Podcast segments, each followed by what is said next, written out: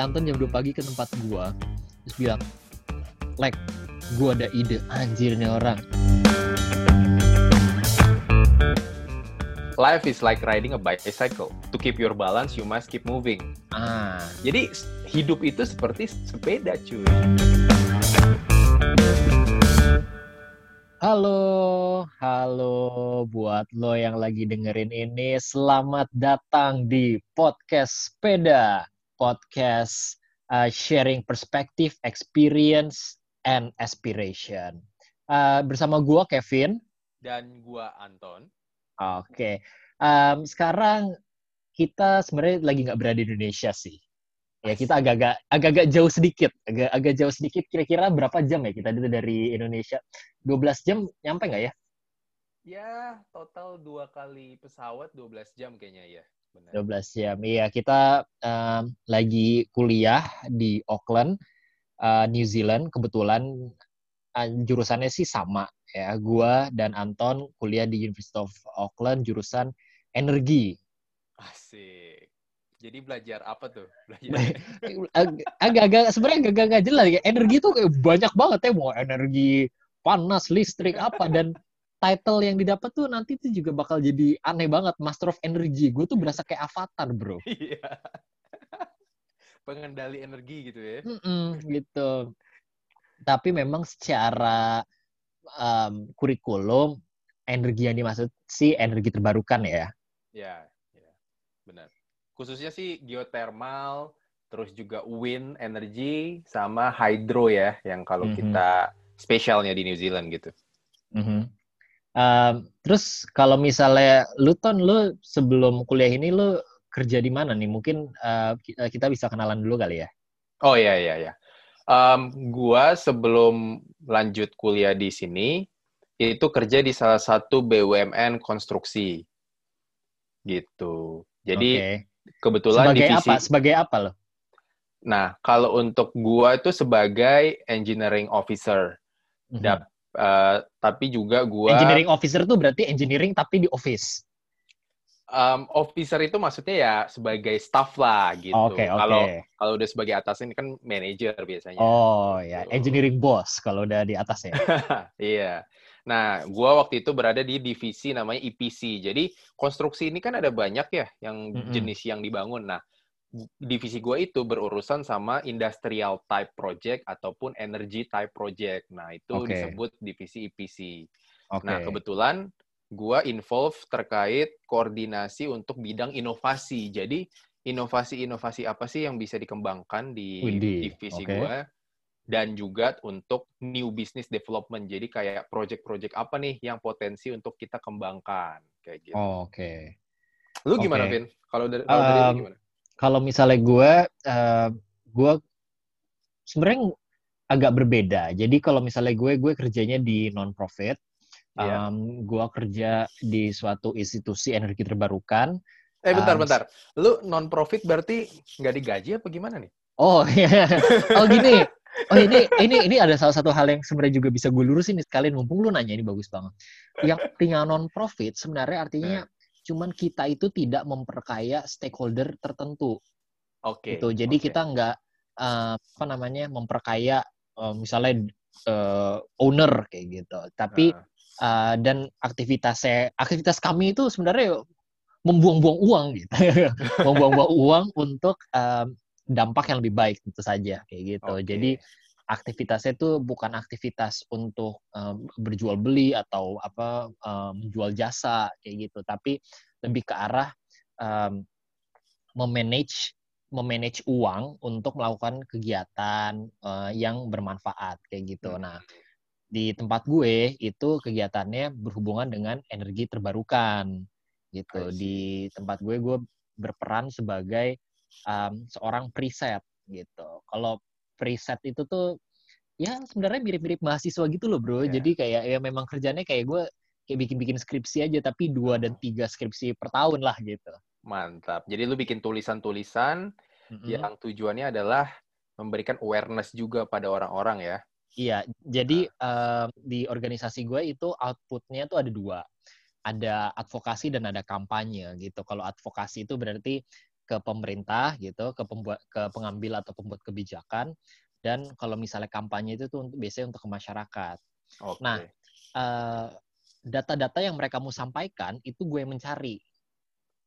Oke. Okay. Gitu. Okay. Jadi gue membangun basis pengetahuannya nih, yang basis argumen-argumennya gue yang membangun hmm. gitu. Jadi uh, inilah senjatanya gitu. Nah, um, gini kalau misalnya kita uh, ngomongin ini ya, kalau misalnya kita ngomongin S2, sebenarnya kan kita tuh dari agak-agak dari dunia yang berbeda ton ya. Iya agak yeah. dunia yang berbeda gitu. Tapi kalau misalnya lo kalau misalnya lo, lo kenapa memutuskan untuk lanjut S2? Lo kemarin udah berapa tahun kerja, Ton? Gua total udah sekitar tiga tahun kerja lah. Oke, okay. oh sama lah ya kita. Ya kita kan yeah. sangkatan. um, jadi lo oke okay, udah tiga kita sama-sama sekitar tiga tahun kerja ya iya, gitu. Yeah. Dan kalau misalnya lo lo gimana lo memutuskan untuk lanjut S2 tuh kira-kira kenapa? Gue pribadi sih ada tiga alasan ya. Kalau hmm. yang pertama, setelah bekerja selama tiga tahun, berkecimpung langsung di dalam industri, gue melihat adanya kebutuhan dari perusahaan nih hmm. akan um, orang yang punya kompetensi lebih di bidang energi, khususnya energi terbarukan. Jadi okay. kebetulan perusahaan gue ini divisi yang di mana gue bergabung ini masih baru. Jadi kalau kita bandingkan sama beberapa kompetitor lainnya um, terbilang masih butuh banyak pengalaman dan masih butuh orang yang punya kompetensi lebih di bidang ini. It, hmm. Jadi itu satu dari kebutuhan perusahaan. Yeah. Terus yang kedua dari gue sendiri memang um, merasa butuh untuk punya skill lebih untuk upskill ya, mm-hmm. karena mm-hmm. sebagai modal gue untuk um, karir gue jangka panjang juga buat di masa oh, depan. Oke, okay. keren, keren. Nah, dan yang ketiga, um, karena memang keinginan gue pribadi dari jam dari dulu sih, gue pengen mm -hmm. banget bisa merasakan kuliah di luar negeri itu gimana sih? Oh, okay. Apa sih signifikan perbedaannya sama kuliah di Indonesia gitu? Gimana interaksi sama orang-orangnya, terus juga mm -hmm. vibes-nya itu seberapa jauh berbeda sih gitu. Oke, okay, oke, okay, oke. Okay. Nah, kalau lu gimana? Iya, uh, ya ternyata sebenarnya walaupun kita datang dari dunia yang nggak berbeda, tapi mungkin alasan kenapa S2 tuh mirip ya. Jadi untuk upskill gitu. Kalau ya. misalnya yeah. gue, gue itu emang dari dulu tuh pengen um, kerja di industri energi terbarukan gitu loh. Maksudnya mungkin okay. gue sebagai orang yang memiliki idealisme tertentu di di bidang lingkungan hidup. Dulu kan gue S1-nya teknik lingkungan gitu. Nah, hmm. ternyata teknik lingkungan ini tuh um, pendekatannya tuh istilahnya end of pipe gitu. Jadi um, limbahnya tuh biasanya tuh udah terjadi dulu, baru nanti gue beresin gitu. I see. Uh -uh. Nah, um, gue mikir kayak, oke, okay, ada nggak sih cara untuk uh, penyediaan energi ini tuh dari awal memang sudah bersih industrinya gitu. Dan hmm. ternyata sol uh, solusi ini tuh bisa didapat di industri energi terbarukan gitu. Mantap, nah, mantap.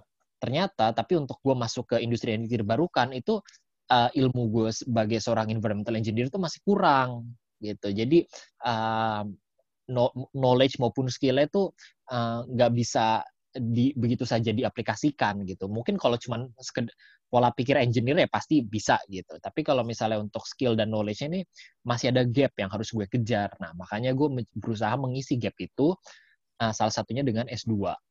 I see. Ya cocok lah. Pas. S2-nya energi lagi kan? Iya. Dan mungkin sebenarnya emang ini ya. Jadi emang gue juga sebenarnya orangnya adalah orang yang senang. Gue mau menemukan kesenangan dalam belajar gitu. hmm. gitu. Jadi emang itu adalah salah satu aktivitas yang mungkin aneh ya gitu. Tapi emang itu aktivitas yang gue akhirnya tuh bisa menemukan kenikmatannya gitu. Kayak kayak makan sayur gitu. Makan sayur kan tidak enak gitu. Tapi kalau misalnya lu sudah menemukan kenikmatan dari lu makan sayur kan jadi akhirnya lu bisa uh, jadi kayak orang aneh aja gitu. Makan makan sayur makan makan yeah. gitu Yeah, yeah, nah, yeah. Uh, sama lah sama dengan uh, belajar ini gitu. Jadi karena gue sudah menemukan asiknya gitu ya, asiknya proses belajar. Ini apa namanya uh, mendapatkan environment baru untuk belajar itu menjadi sesuatu yang gue kejar gitu. Ya, gue juga setuju sih sama lo karena gue juga merasakan hal yang sama. Jadi menurut gue belajar itu ini belajar itu jangan dipikul rata hanya mendengarkan guru di kelas ataupun Hmm, juga betul, hanya betul. membaca buku, tapi belajar itu bisa juga dengan mendengar pengalaman dari orang lain, Nah, dari lawan diskusi kita. Nah, dan gue sangat menikmati hal itu sih, gitu. Oke, jadi lu menikmati tipe belajar yang ini ya, yang uh, berbasisnya tuh sharing-sharing gitu. Iya, jadi gue suka, gue suka dengar uh, dosen ketika menjelaskan, apalagi pelajaran yang gue suka. Terus gue suka Hmm. baca buku, tapi menurut gue, um, gue paling suka itu mendengarkan kisah atau pengalaman atau knowledge dari orang lain, karena itu cepet banget gue nangkepnya, gitu. Hmm. Oke, dan um, gue juga gue juga setuju di bidang ini karena apa ya? Ya em, emang emang beda gitu lah. Emang emang emang kita tuh kadang-kadang memang butuh ilmu yang ilmu yang terstruktur ya kayak dalam kayak kampus di kampus gitu atau di buku gitu gitu kan ilmunya terstruktur. Cuman um, memang uh, pembelajaran yang berbasis pengalaman tuh beda lah ya. Beda, beda. Lebih Dan- gimana ya? Lebih menyenangkan gak sih kalau yang dari orang gitu, kalau experiential learning gitu? Iya, iya betul. Jadi lebih eh, sebenarnya karena eh, karena kalau misalnya kita belajar itu dari orang, itu tuh kita ngelihat bagaimana suatu ilmu itu diaplikasikan. Yap. Gitu. Betul. Jadi em, kebayang, oh gue tuh dulu sempat belajar ini tuh ujung-ujungnya kepake di bagian sini, kayak gitu loh. Kayak gitu. Yap, gue yap. dulu belajar misalnya apa? Belajar project management. Oh, ternyata memang kasus relay project management tuh seperti seperti ini gitu. Ternyata kendala-kendalanya berhubungan dengan orang itu tuh um, seru ternyata yang aslinya gitu. Um, dan itu kenapa kemarin ya kita, eh, gua dan Anton itu ngobrol-ngobrol dan um, kita mikir gini, gimana sih uh, proses apa ya uh, kesenangan kecil kita nih dalam menikmati uh, cerita orang gitu dengan uh, berdiskusi dengan orang ini tuh bisa menjadi sesuatu yang nggak cuman kita nikmatin, tapi bisa orang lain juga nikmatin. Ya, setuju banget. Setuju. Itulah kenapa jadi dua hari yang lalu gua jam 2 pagi ya, sekitar Wah, jam ini sekitar jam 1 pagi. ekstrim banget bro. Dia dia jam 2 pagi ke tempat gua. Si Anton jam 2 pagi ke tempat gua. Terus bilang, like, gua ada ide. Anjir nih orang. Ya kebetulan memang eh, tempatnya dia adalah sebelah kamar gua. Jadi sebenarnya Ini jadi sebenarnya nggak nggak nggak effort effort banget gitu. Yang penting gue Iya, masih iya. bangun gitu.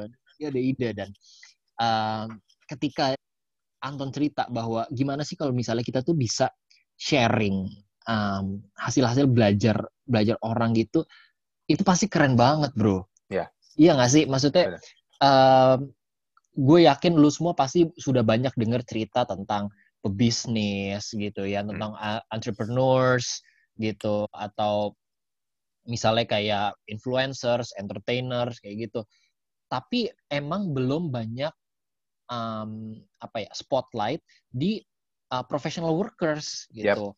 Uh, maupun itu di bidang engineering gitu kan, science, mathematics atau mungkin di bagian uh, marketing, di bagian operations, Yap. di bagian HR gitu yang sebenarnya itu dunianya itu juga sama serunya Ya, gitu. Bener banget. Soalnya kan um, banyak orang-orang kan yang sebenarnya cocoknya memang memang cocoknya dan emang pengennya tuh menjadi bagian dari this professional uh, working teams. Yap. kan.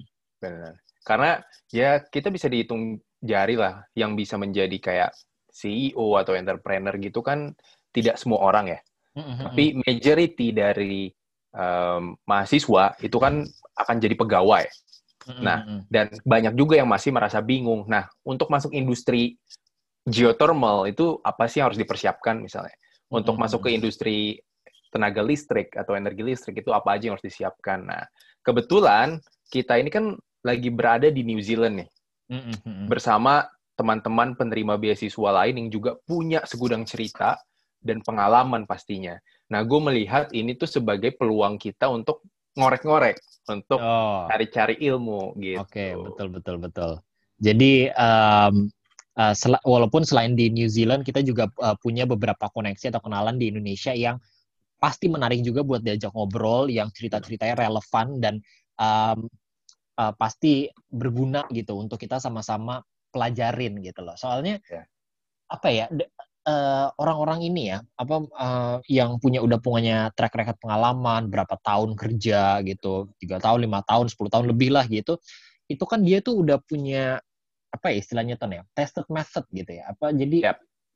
tacit knowledge lah oh, knowledge iya, yang dia knowledge. dapat karena melakukan pekerjaan itu gitu mm -mm. jadi misalnya nih ya misalnya uh, misalnya lu pengen kerja di di, di startup gitu ya, start, eh, technological startup gitu. Terus lo mau kerja sebagai seorang product manager gitu. Gimana sih uh, cara lo uh, mengelola suatu produk gitu? Tapi kan untuk lo mencapai level seorang product manager, lo kan pasti ada tahapan-tahapannya kan. Nah, yeah. gitu. Nah, gimana sih kita di podcast ini itu tuh kita bisa mencari sosok-sosok seperti itu dan kita bedah gitu. Kita bedah dulu lu um, kerjanya tuh dulu uh, tahapannya kayak gimana sih? Gimana sih tahapan karir lo? Gimana sih tahapan pendidikan lo? Gitu. Mana sih ilmu yang relevan? Apa lesson learn lo? Yang yeah. paling penting gitu, lesson learn lo tuh apa sih dalam proses lo ya. berkarir? Benar-benar setuju banget. Jadi um, mempercepat proses belajar bagi para yang pendengarnya kan. Iya, Misalnya betul. ingin berkarir di industri tersebut, jadi tahu, oh ternyata um, apa namanya knowledge ini nih yang paling penting, skill ini nih yang paling penting. Jadi bisa terfokus gitu. Gitu.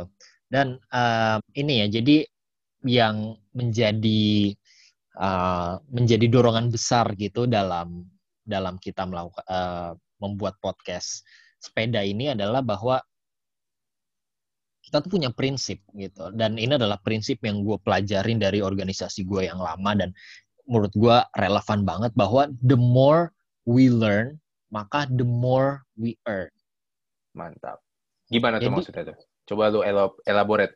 Iya, jadi gini, um, ya kalau misalnya lo emang lo mau upgrade your career, itu tuh lo sekarang udah nggak bisa tuh berbasis cuman kayak eh uh, saya kan udah kerja nih udah lama nih di sini hmm. gitu, maka mungkin ini udah saatnya gue naik gitu. Misalnya kayak gitu, itu menurut gue udah udah nggak zaman udah udah udah nggak zaman udah nggak relevan gitu tapi hmm. untuk menggunakan uh, apa namanya hanya menggunakan waktu aja di masa lalu aja gitu tapi yeah. yang lo harus jadikan landasan lo untuk menaikkan karir lo itu tuh apa yang bisa lo perbuat gitu apa yang lo yeah. bisa perbuat di masa depan untuk um, suatu organisasi atau suatu company gitu yeah.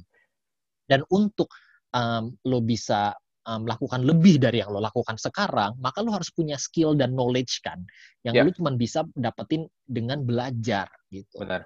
Maka kalau tapi kalau misalnya lo nggak bisa menaikkan skill dan knowledge lo, ya ya untuk apa gitu lo? apa posisi lo dinaikkan gitu loh yeah. atau value lo di mata perusahaan tuh dinaikkan gitu. Cuman karena lo misalnya udah beberapa tahun di um, suatu institusi gitu, tapi melakukan hal yang sama dengan metode yang sama terus, nggak ada inovasinya, nggak ada pem proses pembelajarannya kan nggak oke okay ya.